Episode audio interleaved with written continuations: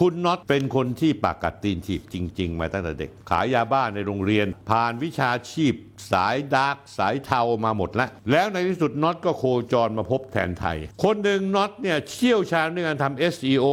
อีกคนหนึ่งแทนไทยเชี่ยวชาญเรื่องการทำเว็บผิดกฎหมายต่างๆ ไม่ว่าจะเป็นเว็บพนันบอลเว็บออนไลน์บัคคาร่าสล็อตส่งสายสัมพันธ์ต่อ connection กับแบ็กใหญ่ในวงการตำรวจไซเบอร์ด้วยตำรวจกองบัญชาการไซเบอร์ ระดับใหญ่ ๆ อายประชาชนจริง ๆ การพูดถึงกองสลาก plus ต้องพูดถึงคุณน็อตพันธวัฒน์นาควิสุทธ์เป็นประธานเจ้าหน้าที่บริหาร CEO ของกองสลาก plus ในชื่อบริษัทลอตเตอรี่ออนไลน์จำกัด และเป็นนายกสมาคมผู้ค้าลอตเตอรี่ออนไลน์ อายุแค่ 43 ปีเอง เอาเป็นว่าเอาประวัติของคุณน็อตเนี่ยมาเล่าให้ฟังดีกว่า ประวัตินี้ก็ส่วนหนึ่งก็เอามาจากการที่คุณน็อตให้สัมภาษณ์เอง และส่วนหนึ่งคือทีมงานคุยทุกเรื่องกับสนธิได้มาค้นคว้าเรื่องนี้ด้วยตัวเอง คุณน็อตเนี่ย เป็นคนที่ปากกัดตีนถีบจริง ๆ มาตั้งแต่เด็ก ผ่านวิชาชีพสายดาร์กสายเทามาหมดแล้ว คือคุณน็อตเขาเล่าให้ฟังว่าเขาเริ่มประกอบกิจการเป็นร้านขายของชำขายให้พนักงานปุ๋ย ที่อำเภอพระประแดงสมุทรปราการ 10 ขวบชอบช่วยแม่ขายของ 12 ขวบ เริ่มไปเป็นกรรมกรเข็นถังน้ำ 13 ขวบ ช่วงปิดเทอมรับจ้างช่วยงานเดินไฟฟ้าในโรงงานทำในกับผู้รับเหมา พอ 17 ก็กล้าเข้าสู่วงการสีเทา ขายยาบ้าในโรงเรียนทำให้ได้เงินวันละ 600 บาท ติดยาด้วย เลยต้องออกจากโรงเรียนเกือบเกือบจะเข้าคุกไปละ ช่วงอายุ 17ถึง20 คุณน็อตบอกว่าเห็นว่าชีวิตย่ำแย่เลิกยาบ้าหนีออกจากบ้าน เข้ากรุงเทพมาทำเป็นบาร์บอย แบกลังน้ำแข็ง ล้างแก้วเงินเดือน 4,000 บาท 20ถึง23 ปีอายุทำงานร้านบาร์โฮสชื่อ Foxy ย่านซอยรัชดา 8ทำงานตั้งแต่ 4 ทุ่มถึง7โมงเช้า ได้เงินเดือนตก15,000 บาท ถึง 30,000 บาท แต่ว่าใช้ชีวิตอย่างเหลวแหลกทำหาเงินเดือนได้เดือนชนเดือนพอได้เงินมาต้องแต่งตัวทำผมชีวิตติดอบายมุกเล่าผู้หญิง อายุ 24 คุณน็อตทำงานเป็นพนักงานตรวจสอบอุบัติเหตุ ก็คือเป็นมอเตอร์ไซค์วิ่งเคลมประกัน เวลาท่านผู้ชมมีรถชนที่ไหนโทรไปที่บริษัทประกัน บริษัทประกันก็จะส่งมอเตอร์ไซค์พวกนี้เนี่ยแหละคือหน้าที่ของน็อตทำงานวันละ 12 ชั่วโมง ได้เงินเดือนเฉลี่ยประมาณ 1 5 0 0 0ถึง20,000บาท อายุ 25 ไปบวช 3 เดือนศึกออกมาก็เลยมาไร้ซีดีคาราโอเกะปลอม แผ่นซีดีเถื่อน รายได้ดี แต่ความรู้สึกลึกๆว่าละเมิดลิขสิทธิ์ไม่ได้ภูมิใจในสิ่งที่ทำอันนี้ผมไม่รู้ว่าเป็นเป็นคำพูดคุณน็อตที่คุณน็อตพยายามปกป้องตัวเองหรือว่ายังไง เพราะว่าผมคิดว่า ตอนที่ร้ายอยู่ลึกๆอะไม่ได้สนใจอะไรหรอกอะไรที่ทำเงินได้คุณน็อตทำอยู่แล้ว พอเข้ามาทำเรื่องนี้ก็เลยได้มีโอกาสใกล้ชิดคอมพิวเตอร์ แล้วก็เลยเข้าไปเรียนรู้วิธีการซ่อมคอมพิวเตอร์ แล้วก็กลายเป็นผู้เชี่ยวชาญตำแหน่งสุดท้ายก็คือผู้จัดการฝ่ายเทคนิคเบื่อก็ลาออกเมื่ออายุ 30 ปี อายุตอน 27-29 เคยออกมาโพสต์ ภาพการจ่ายเงินเดือนของบริษัท Millennium Support ซึ่งตัวเองทำงานอยู่ แล้วระบุว่าตำแหน่งตอนที่ทำงานอยู่ Millennium Support จาก Messenger มาเป็นช่าง มาเป็นหัวหน้าช่างใช้เวลา 3 ปี ระหว่างนั้นเนี่ยจากการที่ไปสัมผัสกับเทคโนโลยีทางด้านคอมพิวเตอร์ พันธวัฒน์หรือน็อตเนี่ยพบว่ามีช่องทางในหางการหาเงินทางอินเทอร์เน็ต ก็เลยกลายเป็นนายหน้าขายของให้กับร้านค้าบน amazon.com คือทำโฆษณาผ่านระบบ Google ระบบนี้เขาเรียกว่า Google AdSense AdSense ทำเว็บไซต์แล้วติดแบรนด์โฆษณาเพื่อให้ได้เงินทำได้ 7 เดือน ไม่ประสบผลสำเร็จก็เลยตัดสินใจขายร้านเกมไปทำเว็บไซต์ปั่น traffic ปั่น traffic คือปั่นให้มีคนเข้ามาชมเยอะๆทำ SEO Search Engine Optimization SEO ท่านผู้ชมคงไม่เข้าใจว่า SEO คืออะไร ผมอธิบายฟัง อธิบายอย่างง่าย ๆ SEO คือการในโลกออนไลน์ ถ้าคุณเข้า Google ต้องการค้นหาอะไรก็พิมพ์คำนั้นๆ ลงลิงก์เว็บไซต์ ที่ชิ้นแรก ๆ จะต้องจ่ายเงินซื้อ แต่ถ้าให้ขึ้นต่อต้องทำ SEO คือต้องรู้จักหลักเกณฑ์และกลวิธีในการทำให้เว็บไซต์ของเรา ปรากฏขึ้นในการค้นหาแรก ๆ ในเว็บไซต์ google.com ผมเอารูปขึ้นให้ดูนะฮะ ลิงก์เว็บไซต์เหนือเส้นแดง ตัวอย่างเว็บไซต์ที่ซื้อโฆษณา Google ผ่าน AdWords และลิงก์ใต้เส้นแดงคือเว็บไซต์ที่ทำ SEO ที่ Not ทำได้ดีจนมีการแสดงผลอันดับแรกๆ Not เนี่ยเชี่ยวชาญในเรื่องการทำ SEO มาก เพื่อให้คนการค้นหาสินค้าขึ้นอันดับหนึ่งแล้วจะได้ส่วนแบ่ง 4-8%ทำรายได้สูงสุดถึง 2 ล้านบาท แต่ตอนหลังก็โดน amazon.com แบนเพราะว่าทำผิดกฎน็อตพูดเองนะครับว่าเขาคุกคีกับเว็บบอร์ดที่ใช้ชื่อว่าไทย SEO Board มีคำขวัญว่าช่วยเหลือคนไทยทำเงินได้บนอินเทอร์เน็ต รวบรวมอบรรดาวัยรุ่นคนรุ่นใหม่ในสายไอทีทั้งสายขาว สายดำและสายเทา เอาไว้มากมายน็อตเคยเปิดเผยเป้าหมายในชีวิตว่า 10 กว่าปีก่อนเคยตั้งเป้า ว่าจะเอายอด 5 0 0แสนบาทต่อเดือนให้ได้ แต่เวลาผ่านที่ผ่านมาทำได้ไม่เต็มที่ยอดเลยหลุดไปที่ 2 0 0แสนกว่าตอนนี้กลับมานิ่งอยู่ที่แสนกว่าบาทนะฮะน็อตเขาพูดบอกว่าเขาเริ่มจากเป้าหมายเล็ก ๆ แต่สิ่งเล็ก ๆ จะนำพาไปหาสู่สิ่งใหญ่เขาบอกว่าจำไว้อย่างหนึ่งนะครับนี่คำพูดของน็อตนะฮะเราต้องเห็นภาพว่าในอนาคตเราจะได้สิ่งที่เราตั้งเป้าไว้ชัดเจน เช่น เช่น ภาพที่ผมขับเฟอร์รารี่อย่างชัดเจน ตั้งแต่ 11 ปีที่แล้วปี 2550 2555 อีก 5 ปีต่อมา ผมก็ทำได้คือขับเฟอร์รารี่น็อตต่อเลยกลายเป็นสายดาร์กไปแล้วก้าวเท้าสู่ธุรกิจผิดกฎหมาย เมื่อก้าวสู่แวดวงออนไลน์และกำหนดเป้าหมายตัวเองที่ต้องสร้างรายได้จำนวนมหาศาลให้กับตัวเองให้ได้ เขาก็เลยทำ Facebook ชื่อว่า กูว่าแล้วมันต้องยิง ซึ่งเป็นเพจไฮไลท์ฟุตบอล วิธีการคือขโมยลิขสิทธิ์ อัดคลิปการแข่งขันฟุตบอลรายการต่างๆ ทั้งในประเทศและต่างประเทศ ซึ่งละเมิดลิขสิทธิ์ทั้งทั้งที่ก่อนหน้านี้ผมอธิบายฟังแล้ว เขาพูดว่าเขารู้สึกลึกๆ แล้วเขาไม่ชอบอะไรที่ทำละเมิดลิขสิทธิ์แต่วันนี้ก็มาทำก็แสดงว่าหลักการจุดยืนของน็อตพันธวัฒน์นั้นไม่มั่นคงเลย ขอให้อะไรที่มีเงินก็ทำได้ทั้งสิ้นเขาตัดไฮไลท์ของพวกคลิปของรายการฟุตบอลต่างๆ ลงแพร่ใน Facebook ดังกล่าว เขาตั้งใจจะขายโฆษณาให้กับเว็บพนัน พร้อมกับทำเว็บโป้เขาทำเว็บโป้ดูจากคลิปจากต่างประเทศอัปโหลด เก็บค่าสมาชิก350 บาท 2560 หรือ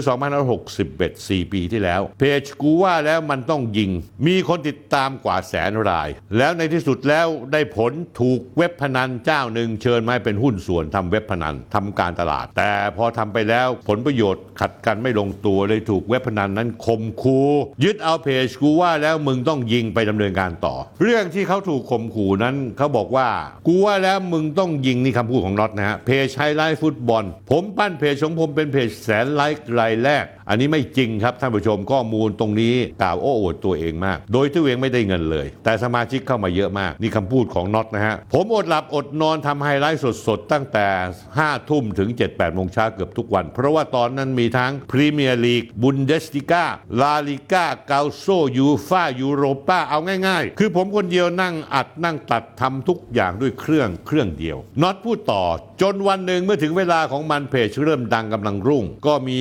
น็อตพูดนะฮะว่าเฮียตัวหนึ่งมาติดต่อว่าอยากให้ผมทำการตลาดเว็บบอลให้ ผมรีบตกลงทันที คุยกันทีแรกผมรับรายได้ทันทีแสนบาท ผมทำงานให้ไอ้พวกเฮียนั่นทันทีเดือนแรก 1 ล้านบาท ดูให้มันทุกอย่างมันเอาผมไปนอนในห้องกักกากที่ยุงเข้ากัดตลอดเวลาทั้งทั้งที่ผมต้องดูงานให้มัน รายละเอียดผมไม่ขอพูด เพราะผมมูฟออนได้แล้วสุดท้ายไอ้พวกเฮียนี่โกงเพจผมไว้อย่างหน้าด้านๆเอาปืนมาขู่เอาตำรวจที่เฮียมาขู่นะฮะบังคับเอาเพจผมไป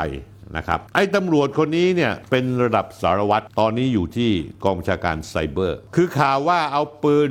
กระบอกนึงมาวางบนโต๊ะขู่น็อตน็อตก็กลัว เครือข่ายเว็บพนันที่น็อตพูดถึงก็คือเว็บพนัน s b o b e t S B O B E T มีสมาชิกเป็น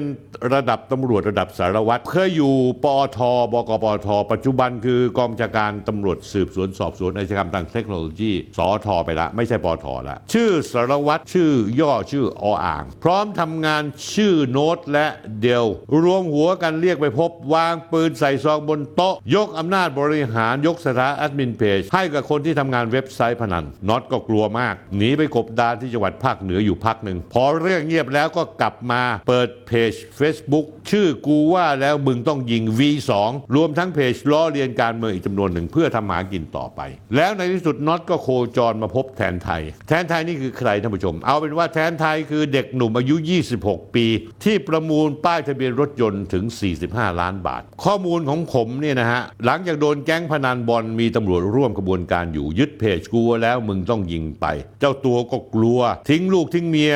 หนีหัวซุกหัวซุนไปต่างจังหวัด สาเหตุที่เขาสามารถก้าวข้ามความกลัวเกรงอิทธิพลมาเฟียวงกรพนัน วงวงการพนันบอลเดินกลับสู่วงการใหม่ได้ เพราะว่าน็อตได้ไปรู้จักเด็กหนุ่มคนหนึ่ง ผ่านกระดานสนทนาออนไลน์ ท่านผู้จำได้ไหมฮะไทย SEO บอร์ดชื่อแทนไทยนรงค์กูล เจ้าของเว็บพนันระดับระดับขายใหญ่รายหนึ่ง ในวงการรู้เลยว่าแทนไทยเป็นเจ้าของเว็บพนัน ผมเคยเล่าให้ฟังถึงที่มาที่ไปของนายแทนไทยอย่างละเอียดไปแล้ว เติบโตร่ำรวยมาอย่างไร ถ้าตอบสั้นๆ แทนไทยร่ำรวยมาจากเว็บพนันออนไลน์ แค่ระยะเวลา 6 เดือนในแทนไทยกับพวกก็มีเงินหมุนเวียนอยู่มากถึง 15,000 ล้านบาทเข้าไปแล้ว 13 ตุลาคม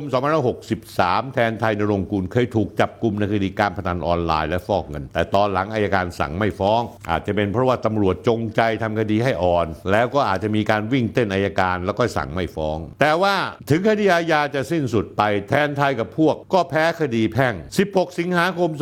2565 ศาลแพ่งมีคำพิพากษาให้ยึดทรัพย์ของบุคคลที่เกี่ยวข้องกับเครือข่ายคดีหมายเลขดำฟอฟัน 50ทับ2564 และหมายเลขแดงที่ฟอร์ฟัน 1012565 มูลค่า 176 ล้าน คดีก็ยังคาอยู่ที่ศาลเนื่องจากเจ้าตัวพยายามอุทธรณ์เรียกทรัพย์สินคืน ประเด็นอยู่ที่ไหนท่านผู้ชม กรณีนี้ก็แปลกประหลาด ที่ว่าคดีอาญาอัยการสูงสุดสั่งไม่ฟ้อง แต่คดีแพ่งกับสั่งให้ยึดทรัพย์ คดีแทนไทยนี่ผมอยากจะถามดังๆไปที่อัยการสูงสุด ซึ่งไม่รู้ว่า ยุคนั้นเนี่ยคงไม่ใช่อัยการสูงสุดคนปัจจุบันนี้ เกิดอะไรขึ้นมีถุงขนมหรืออะไรตกใส่ตีนใครหรือเปล่า ผมก็ไม่รู้ นอกจากนี้พอผมตรวจสอบไปยังรายละเอียดของบริษัทไทยแทน Capital Group Holding ซึ่งนายแทนไทยถือหุ้นนั่งเป็น CEO ดูรายละเอียดแล้วว่า ไอ้บริษัทนี้เนี่ยเริ่มต้นมีทุนจดเบียนวันที่ 1 กุมภาพันธ์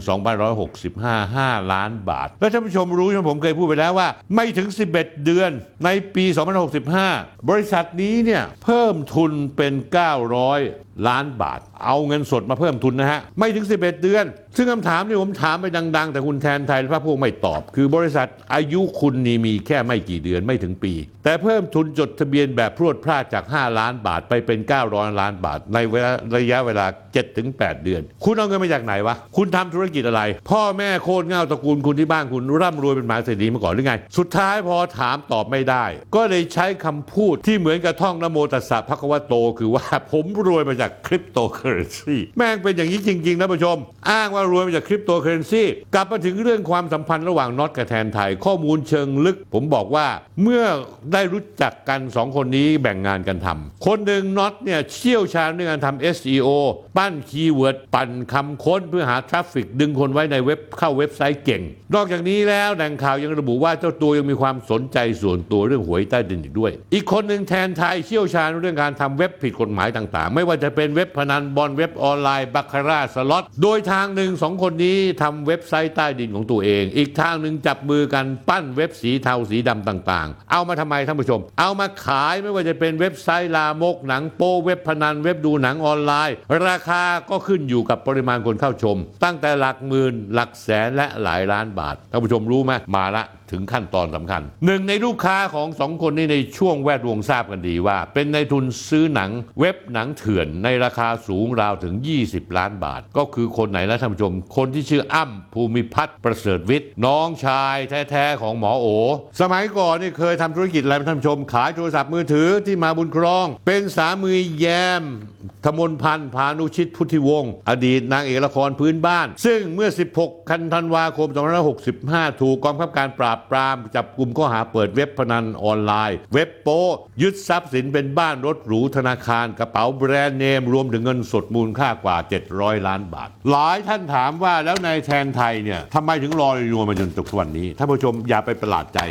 ตำรวจกองชาการไซเบอร์ ระดับใหญ่ ๆ คือคนที่ปก ป้องในแทนไทยอยู่ตลอดเวลา ทั้งทั้งนี้ในแทนไทยสมควรที่จะถูกข้อหาเรื่องฟอกเงิน หลายจุดเลยต้องสอบที่มาที่ไปของเงิน ไม่ว่าจะเป็นการเพิ่มทุนอันโน้นอันนี้แม้กระทั่งการซื้อป้ายทะเบียน แต่ตำรวจไซเบอร์แม่งรับเงินในแทนไทยแล้วก็นั่งนิ่งๆเฉยๆท่านผู้ชมครับ ผมกำลังจะพูดถึงตำรวจไซเบอร์ในอาทิตย์หน้า ผมจะฉีกให้เป็นชิ้นๆเลยท่านผู้ชมครับ ใจเย็นๆแต่ข้อท็จจริงก็คือว่านายแทนไทยได้รับการปก ป้องจากตำรวจชั้นผู้ใหญ่ อย่างน้อยที่สุดก็ระดับสารวัตรขึ้นไปของตำรวจไซเบอร์ ปกป้องเลยท่านผู้ชม ส่วนน็อตกับสีกากีนี่เกี่ยวข้องไหมความร่วมมือระหว่างน็อตกับแทนไทยไม่ได้มีแค่ประเด็นเชิงธุรกิจเท่านั้น เพราะอย่างที่ทราบกันดีว่า ในยุทธจักรธุรกิจออนไลน์สีเทามันมีมาเฟียใหญ่คุมธุรกิจสีเทาอยู่ นั่นคือตำรวจไซเบอร์ หรือบกปอทกองบังคับการปราบปรามการทำความผิดเกี่ยวอาชญากรรมทางเทคโนโลยี ไม่นับกับรวมกับหน่วยงานภาคอื่นที่อาจจะเกี่ยวข้องมากน้อยตามแต่อำนาหน้าที่ก็คือสำนักงานป้องกันและปราบปรามการฟอกเงิน